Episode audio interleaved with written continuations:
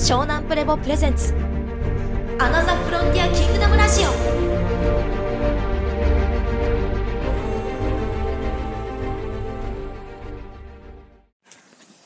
まあ、先ほど言いましたけど、まあ、無知って、無知って、どういう意味だと思います？知らない。違います。知らないことを知らない。わからないことを分かってないことは無知です。皆さん、自分が何が分かってないか分かってます？頭のいい人は何が分かってないか分かってるんですよ。何が分かってないか分かると、どうなりますかね。何が分かってないかを分かると、どういう行動になります？人は。違うんです。何を学ぶべきかが分かるんですよ。でまずこの一点にあります。皆さんまず何を学ぶべきか分かってます？宇宙って聞いて何を勉強すればいいか分かりますか？分かんないですよね。だから何が分かってないか分かってない。そもそも宇宙の何が分かってないか分かってないんですよ。で科学っていうのはそもそも何が分かってないかを分かってる人が研究することなんです。まずそれが一点です。なのでその一点をまず分かった上で皆さん今日の話を聞かないとあのそもそも何が分かってないかも分かってない人たちがこの話を聞いてもほぼ意味がないです。なのであのご自身がまず自分が何が分かってこの話聞きながら何を分かってないのかを分かりましょう。そういう時間として使ってください。そうすれば今日来たことは絶対意味がある時間になると思うのであのいろんな意味で試されてる時代に入ってますんで皆さんが多分あの膨大な情報の中でここを探り当ててたどり着いて今日お話を聞いてると思うんですよね。であの結局今の人たちって本当に自分が何が分かってないのか分からないんで結局何の情報を取って学べばいいかも分かってない人がほとんどなんですよ。でそもそもこういう話私が治療家としてなぜこういう宇宙の話とかなんとかっていうのをその関凛太郎君っていう、まあ、ある種彼が僕は一番弟子なんですね。でその彼が作ったこのルセリックスというサイトをはもともとなかなかの応援がね。声援ありがとうということであのその部分でいいですか？あの関君が凛太郎先生が作ってくれたものっていうのはもともと先ほど言いましたけど私が一人一人の人間と向き合う体と向き合う人体と向き合うという中で結局健康っていう問題が一つあります。皆さん健康で痛くない人なんて一人もいないですよね。元気でいたいじゃないですか。元気がないと何もできないの分かりますよね。仕事するにしても恋するにしても結婚するにしても元気がなきゃできない。だけど私治療家なんでそもそも元気って何なんだろう健康って何なんだろうって考えた時にどうしてもそのお金っていう問題が一つついて回るのが一個なんです。あの今病気がちな人って貧乏な人が多いんです。あの富裕層はすごく健康的な人が多いです。なぜならお食事にお金をかけられる、えー、とエクササイズにお金をかけられる、えー、と社畜電通みたいなあんなところで働かなくて済む。そういういろんな要素があると思います。なのでまず私がなぜ宇宙とかこういう話にたどり着いたかっていうのは実は一番本質的な話なんですけどあの人間というのは社会と関わりながら健康を作っていく。つまり人体を作っていくっていうのベースがあります。その上で私たちがじゃあ例えば、えー、と吸っている空気。今吸ってる空気ってどういうふうにできますか？この空気は。はい今吸ってますよね、どういうふうに理科です理科です小学校の理科です。この体育はどうやって作られますか？思い出してください。はい。普段吸ってる空気がどうやってできてるかもわからないでこの話を聞くんですよ。宇宙なんておこがましいんですよ。そもそもそんな人が話聞くの。ですか？それは別にバカにしてるんじゃないです。そもそもなんです。いいいですか？1個あります。宇宙って聞いた時に皆さん吸ってる空気が宇宙だって分かってないですよね。なぜならいいですか？光合成というのは太陽の光から作られてるんですよ。それは事実です。私オカルトじゃないです。まずそこからです。普段私たちは宇宙を吸ってるんです。じゃあその宇宙っていう概念とか定義を多角的に説明しなきゃいけない時代なのね。なんでそういうお話がしたいわけ。なのでまず吸ってる空気そのものも宇宙なのね。でじゃあどちらにお住まいですか？滋賀県違いますね。でしょ？滋賀県って宇宙の中にあるはずなんですよ。で僕ら滋賀県って言って滋賀県に暮らしてるって宇宙に暮らしてるって思ってないんですよ宇宙に暮らしてるんですよ俺たちは。それがこれからの時代なのにまだこんなこと言ってる。なぜならこういう教育しか受けてないからなんですよ。空間というものの把握そのものも場所の名前を言って滋賀県って言うけど宇宙の中のどこに何があるかってことは分かってないですよね。私たちは宇宙の中に生きてるんですよ。外になんか生きてないですよ。一度も行ったことないはずなんですよ。宇宙の中に生まれて宇宙の中で死んでってるはずなんです。まずこの1点です。もちろん別に意地悪したかったわけじゃないんですよ。その事実からまず私はここも宇宙なんですね。宇宙の中なのに宇宙って意識してない。外だと思ってる。ここの問題なんです。それは体が宇宙と思ってないからこういうことになる。吸ってる空気が宇宙だと思ってないから問題なんです。ですか？それを多次元的な話がしたいわけじゃないです。4次元5次元7次元がある。そんなつまんない話しないです。一番現実的な皆さんの日々の生活の中から一番必要な宇宙とは何かをこれから開示していく話をしたいんです。いいですか？ここの話を聞けたら皆さん明日から意識変わります。そして生活も変わります。新しい時代がどういう時代なのかも分かります。それに彼は3年前衝撃を受けたんです私と出会うまでは彼は金の亡者でした。すごいビジネスもスキルもあったし人身掌握もあったしトーク術も素晴らしいんです。彼もこういうことさせたら素晴らしいセミナーもできる。だけどそんな彼がお金の限界やこの世の中が戦争経済というお金が戦争によって作られてその戦争経済のピラミッドの中で徐々に徐々にこの階段を上っていくことだけが幸せだっていうふうに定義されていることに疑問を持ってたわけです。でそれに対して本当に真っ向から多角的に回答を出してた人は先生しかいなかったですっていうところから始まってるんです。私は真っ向から答えてます。皆さんがこっから今どんな質問投げると本当は答えられます。だから全員切られます。だから時間がなくなっちゃうんです。実は俺そういう性格なんです。それについて思いっきり説明してあげるけど皆さん他の人たちいろんな時間費やしてきてるのにその人のためだけに使うわけにいかないんです。私はそういう性分なんです。それで寺子屋というものが生まれるんです今24人ぐらいの全国からの若い子たちが俺の学びをしに来たんです。そして彼がそのサイトを立ち上げてこのように全国からその情報のセンスが高い人たちがここに集まって今お話を聞いてるんです。でいいですか？本当に自分事として聞いてください。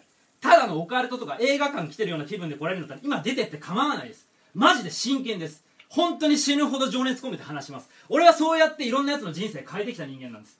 だから下手な感じで変なこと言ったら一発で退場させます。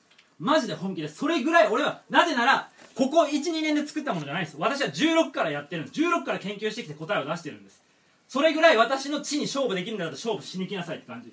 だけど全員俺はやっつけてきた。なぜならそれだけ俺は研究してきた学んできたし体と向き合ってるし人間と向き合ってるし自分とも向き合ってる人間なんです。じゃあ皆さん生きてますか？今宇宙というものを聞いた時になんとなく SF の世界かな？吸ってる空気が宇宙なのに宇宙とも思ってない。現在地が滋賀県ですって言っちゃったりもする。皆さんもったいなくないですか？って話からです。なのでそれぞれの人生あります。それぞれの自業自得もあります。それぞれの今喜びや悲しみあると思います。だけどこの宇宙の中で暮らしていてこの今本当に世の中が激変してって経済もそうです。テクノロジーもそうです。いろんな意味でこういう時代に生まれたってことはすごく学ぶべきことが多いはずです。だけど日本人は学んでないです。そもそも何が分かってないかを分かる勉強してないからです。教育を受けてないです僕らは。誰も。ほとんど。俺の親も先輩も上司も全員誰も答えられなかったから俺はこういう人間になりました。自分で回答を出します。だから今その2歳の子に大きくなったら俺は教えられます。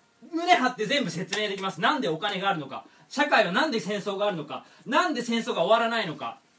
宇宙って何なのか。限りなく一番自分で研究して一番たどり着いた答えを私は持っています。そしてそこには絶対希望があります。人間というものの価値を説明させる力があります。それを今日お話ししたいんです。なので単純な陰謀論でもなければ単純のオカルトの話でもございません。スピリチュアリズムでもございません。本当の意味で一人一人の命です。自分の命と向き合うこの時間と空間と向き合うとは何なのかを今日学ぶきっかけ窓口になるんじゃないかなと思いますんではい。よろしくお願いします。お願いします。はい。ということでえっ、ー、とそうですね。なんでまあ最初テキスト1ページ目ですね。えっ、とですねこの地球最高峰、えー、SP クロクロニクルセミナーというふうに書かれた方を見てもらっていいですか？右側に。はい。でここで書かれている SP というものはここでスペースピープルっていう意味です。スペースピープルとは何ぞやっていうのは、えー、一応りんたろー先生のサイトには書かれているはずなんでまああまり理解してない人もいるかもしれないのでちょっと説明しますけど太陽系先住人類です。そのつまり。えー、1個問題点がはっきりしてます。まずいいですか？宇宙と聞いた時に一番近い宇宙ってさっき話した空気だって話だよね。でさらに空気そりゃ理屈いやそうだよねっていうのはみんなわかると思うんですよ。でそのヘリクス言いたいんじゃなくて宇宙って聞いて例えばじゃあどういうイメージされます？宇宙？宇宙って正直別に。広大？どんな映像というか？映像。映像というかなんかそういうイメージというか何でもいいですよ。銀河がギラギラしてるような。暗い。暗い感じ、どう、うん。まあえっ、と銀河とかのではいここから1個あります。私が宇宙って言った時に1つ。好きです。以上。好きです月が私たちの一番身近な宇宙です。最初の宇宙の第一歩目は月でした。なのに私たちは宇宙って聞いた時に月をイメージしません。なんでですか？なんでですか？し知らないか。知らされてない。アポロ計画は終わりましたよね。今アメリカはスペースシャトルは打ち切りましたよね。だけど何なのっていろいろ話出てるじゃないですか。皆さんそれぞれ勉強してるから本とか嘘かとかいろんな情報出てアポロ計画の謎とかいろいろあるでしょあのーいいですか？ここがポイントなんですよ。一番近くですでにもう行ったはずの月のことを僕ら興味持ってないんですよ。なんでですか？火星行こうって今出してるけどなんで月に興味ないんですか？僕らって。月何にもないって言われてるからでしょ？でも月はいつも表側しか見れ見られてないわけですよ。裏側に何があるかってことの情報はほとんど開示されてないです実際は。はい。でここが1点です。そもそも月に対して全部分かってないのに分かった気になって僕らは月に対する探求心を失ってる今宇宙に興味ある方々はどのように誘導されてるかご存知ですかってことです。それは火星に誘導されてますね意識はね。はい。その問題点をここから解いていくんです。まずスペースピープルの話をするときに月がまずポイントです。かぐや姫も含めて月には人がいたんじゃないか月に何かがあるんじゃないかっていうところの疑問点を皆さんがしっかり今2017年に向かって持つことはすごく NOW です。宇宙経済宇宙時代の NOW なんです。今の NOW は月を考えることなんです。毎日月見えますよね。その月についてどれだけ知ってますかって話にもなるんですね。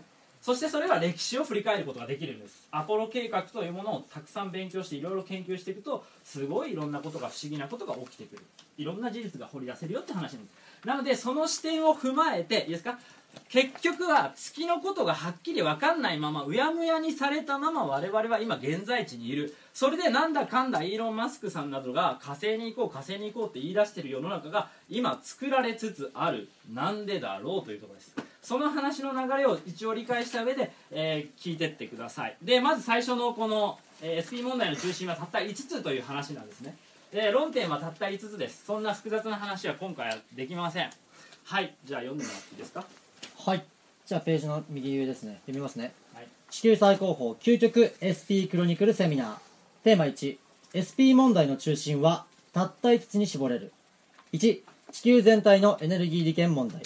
はい、はいちょっとごめんね一回これはい。あのまずエネルギー利権です。なぜエネルギー利権問題なのかっていうことをじゃあ何かわかりますか？はいエネルギー意見はい。あのそもそもまあ、えー、とリンタルさんのサイトでも書いてあったかなだったんでそのえ宇宙人の話をした時に僕らはエネルギー問題だと思わないじゃないですか宇宙人がいるかいないか問題になるじゃないですか。それがまず1個です。いるかいないかの前にそもそももしいいですか？今の僕らがマッハなんとかでグンってすごい飛行機あるじゃないですか。あれでも追いつかないような飛行機がもしもあるとするならそれは何のエネルギーを使って動いてるのかっていう科学的な問題なんですよ1個。いいですか？ここの論点が1個ずれちゃうことで宇宙人問題がつまんないオカルトにされただのヨタもののマニアックな話にされてしまう。すっごく政治経済に関わる問題なんです。そして我々がなぜ戦争がなくならないこの時間とかこの時空というかこの世の中に我々がいるのかっていうののポイントもそこに一つ絡んでいます。いいですか？そして先ほどの月のお話も絡んでいます。なぜアポロ計画がこれ以上進められなかったのか？なぜエネルギー問題が解決してしまうかもしれない可能性もあるからなんですよ。いいですか？でいいですか？アポロ計画が中止された理由はいいですか？重力に逆らって移動する宇宙開発事業というのはとてつもなくお金がかかるんです。1個は。でさらに問題点があります。重力に逆らってすごいエネルギーを出す。要は噴射してブワーってロケット強くするじゃないですか。で今それで行ける距離って火星なんですよ。最大で次に問題が出るんです帰る燃料どうするのってことなんですよ。いいですか？僕らが今持ってるどんなにね例えば天然ガスでも何でもいいんですけど帰る燃料が用意できない問題が1個あるんですよ。それが実は SP 問題にも関わってる。帰る燃料を用意しなくてもいいエネルギーがもしかしたらスペースピープルという他の惑星の人類たちが持ってるとしたらっていう話になるんですよ。そうすると政治経済今の世の中の戦争経済と絡んできた物事の見方ができるんです。それが歴史的に解明できるんです。近代史を勉強していくと。っていう話が入ります。いいですね。はい。なんでエネルギー問題なんでで僕らだんだんだんだんいいですか？えっ、と今最先端のエネルギーって何ですか？じゃあ。最先端。はい、今最近あの要は代替エネルギー風力とか水力とか太陽光とかだんだん出てきましたよはいねで一般の家でも普及するようになってきましたよね。これが偶然ではないと。で次何に進むかですよ。太陽熱風火力。そうなんですよ。次車が何で走るか知ってます？お水なんですよ。でいきますよ。お水の次何か。空気なんですよ酸素そのもので走るんですよ。それが SP が持ってる乗り物なんです。いいですか？もう水まで来てるんですよ。もう水で走る車あるからね。俺のただの頭の勘違いじゃないからね。みんな勉強して。お水で理論的に走るってことは水の中に空気もあるんだからそれで走るものがあってもおかしくないんじゃないの？っていう考え方もできるでしょ？いい皆さんそういう時代生きてるうちに会えますよ。もう結構年齢いってる人もいるかもしれないけど絶対会えます。あと20年頑張ってきたら普通にありえます。空気で何かが動く時代がすぐそこに来てます。しかもできるものがあるんですよ。だけどなかなか世の中の利権が邪魔して出せやしないんです。だから段階的に今進んでんです。バイオマスなんても出てきたしそれで風力出てきて太陽光が出てきて今度はお水になったじゃないですか。ってことは空気に最後なるんですよ。それまでに世の中の全体の経済の動きとか世の中の僕らのテクノロジーというものをどうやって束ねていくかっていうのが今いいですか？世の中の一番ねエリートの人たちが考えてる悩み事なんです。そこをまずご存知、まあ、理解した上で今の時代を生きて働いていくことが大切ですよってそれを宇宙経済というふうに私は教えています。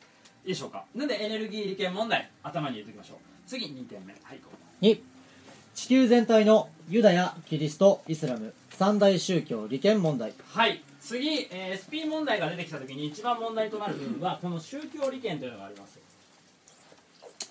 なぜ宗教利権が問題なのか。なんでだと思います？なんだと思います？あのー要はもしさ本当に月に誰か住んでるとしたらだよ。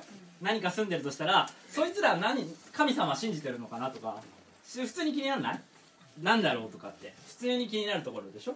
でもしかしたらアポロ計画が始まった当初あのバチカンなども含めてまあそれこそユダヤ教の人たちも含めて本当にそういう月に住んでるやつがいるとするならそいつらどういう宗教なんだって若干気になると思うんだよね。もう自分たちは日本人は若干こう伝統宗教に対して疎い。まあ本当はすごく宗教的な国なんだけどだけど実際僕らその三大宗教に関しては異国のものだというふうに勘違いしてる部分もあるんであんまり臨場感湧かないと思うんですけどでもあのここがまず第一前提。つまり彼らはどういう生き方をしてるんだろうっていうのは一つなんですでだなさらに問題なのは我々よりももっといい暮らしをしてるとするじゃないですか。我々はさっき言った空気で物が動いたり空気からエネルギーが取れて空気で我々がその欲しいものが全部例えばこういう椅子とかでもその空気のエネルギーを使って 3D プリンターみたいなのをポンとしてもプンってできちゃうような世の中でほとんどが機械化されてって人間が人間であることだけを追求できるような文明があったとするじゃないですか。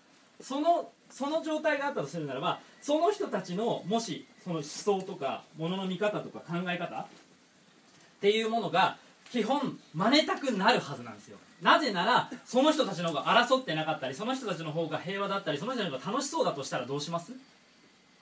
ここがポイントなんですよ。一個いいですか？宗教利権って言ってその何ていうのどっちがいいか悪いかとか本物の神様がどうかうんじゃないうんぬんじゃないんですよ。そもそも今ここで暮らしてる僕らが本当に月の裏側の映像を見て文明で暮らしてる人たちの姿を見て毎日ニコニコしてる姿を見たら学びたいって思いませんかね？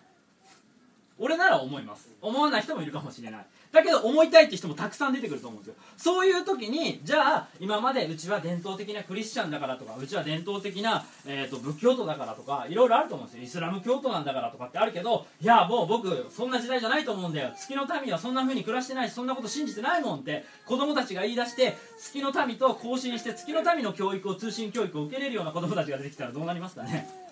全くひっくり返っちゃいますよね。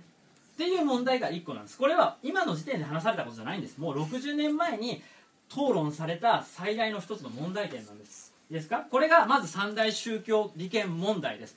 Now ですこれも。今この時点でもイスラム教徒はどんどん増幅してます。テロリズムの影響だけではございません。キリスト教と同じ以上にもうそれ以上の力を今持ってます。そしてユダヤ教というのも今持ってユダヤ人というのはとてつもない資産を持っているのは皆さんご存知ですよね。彼らも一つのちゃんとした宗教を持って学んでそこから彼らは生き方を作っています。私たち日本人は地政学的に一番そういうものに影響を受けずに中立的にものを見れる。ということは一番宇宙時代に適した頭かもしれないっていう可能性もあるんですよ。そこも含めてあの皆さんと今日話していきたいし教えたいなと思ってこういうテキストを作っております。はいでは次いいですか？3番ちょっと難しい話になるけどついてきてね。はい。3地球全体への亜空間知能による時空干渉。その結果減少化してくる人体端末の劣化と退化その先にある2039年以降の未来。各国エリート層の腐敗先制政治の蔓延と暗い科学の乱用と暴走。はいこのいいですか？減少してくる人体端末の劣化と退化っていうところの線引いといてもらっていい？あのここがすごいキーワードです。皆さん今日宇宙にちょっとでも興味があると思って来られたならばこれからのキーワードはこれなんです。人体の劣化おは退化。おは進化なんです。これが今求めだからなぜ私が治療家なのかなぜ私が体のプロなのに宇宙を語れるのかっていうのはここに問題があるんです。ここに実は宇宙を解く鍵も僕らの新たな未来を作る鍵も実はあるんです。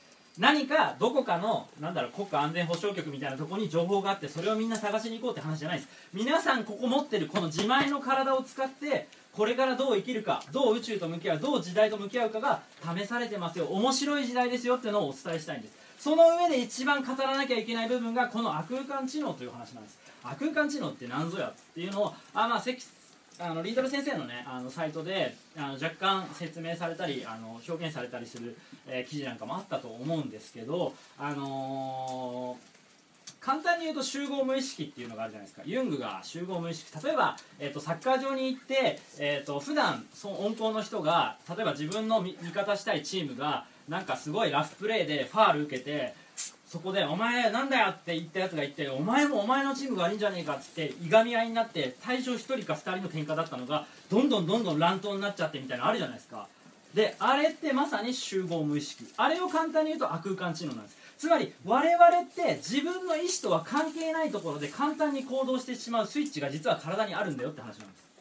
いいですか？ここが1個です。ないとは言わせません。あるんです。この場もそうじゃないですか。こうやって人がたくさん集まることでなんか普段だったらもっとゲラゲラ笑えるタイプなのになんか緊張するなと思ってこの場に合わせて静かにしてたりもするじゃないですか。でもそれって別に悪いことじゃないの。僕らってそういうふうに協調性を持ったりその場に応じて適応していかないとサバイブできないんですよ。弱いから。そもそも牙があったりすごい鋭い爪があったりするわけじゃないから。僕らは協力し合わなきゃいけないんで常に周りの気配を感じて自分が一番要は安全な場所を見つけようとするっていうプログラムが遺伝子にされてるんですね。でそれが過剰に反応すると何が起こるかっていうと上下という階層になるんですよ。何が言いたいかというと要はこの人の言うこと聞いとけば一番得かなって思うのを僕ら潜在的に遺伝子として持ってるんです。でこいつについてたらやばいなと思ったらそれをくら替えしようっていう意識もあるんです。逆にこっち側に立ってやろうかなっていう野心も持つ人いるんですよ。でそれは遺伝子的に割合が28ぐらいになってるんです。でそうやって僕らは社会というものを何回も何回も国や時代を超えて作ったりもしてるんですよ。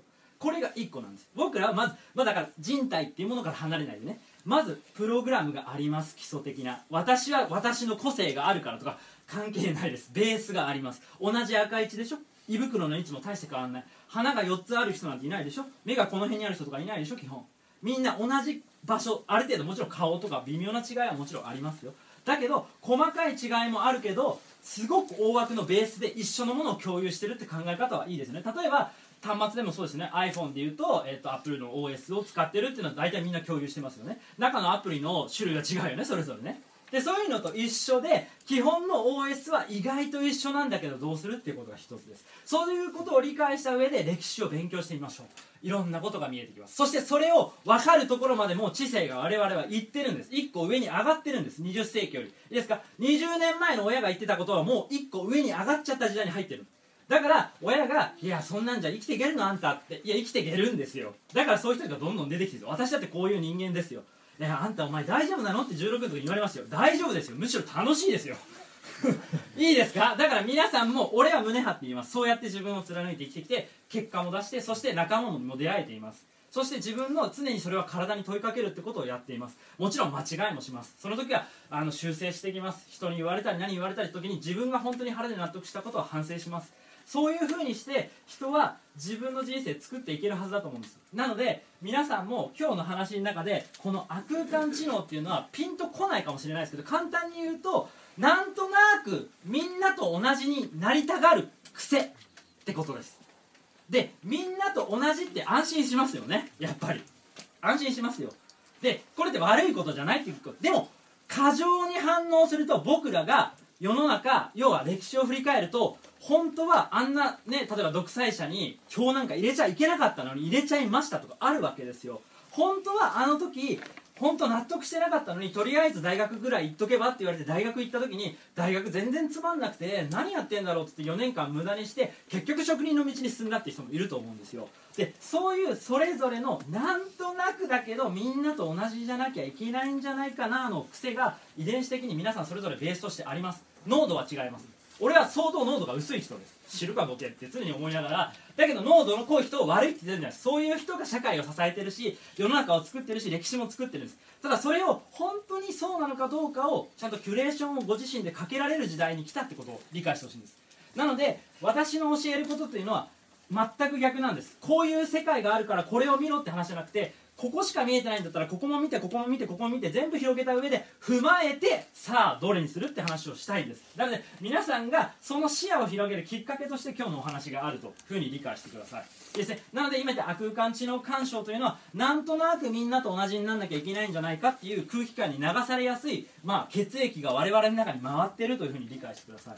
それがいいですか？4番につながります。陰謀論の本質になります、はい。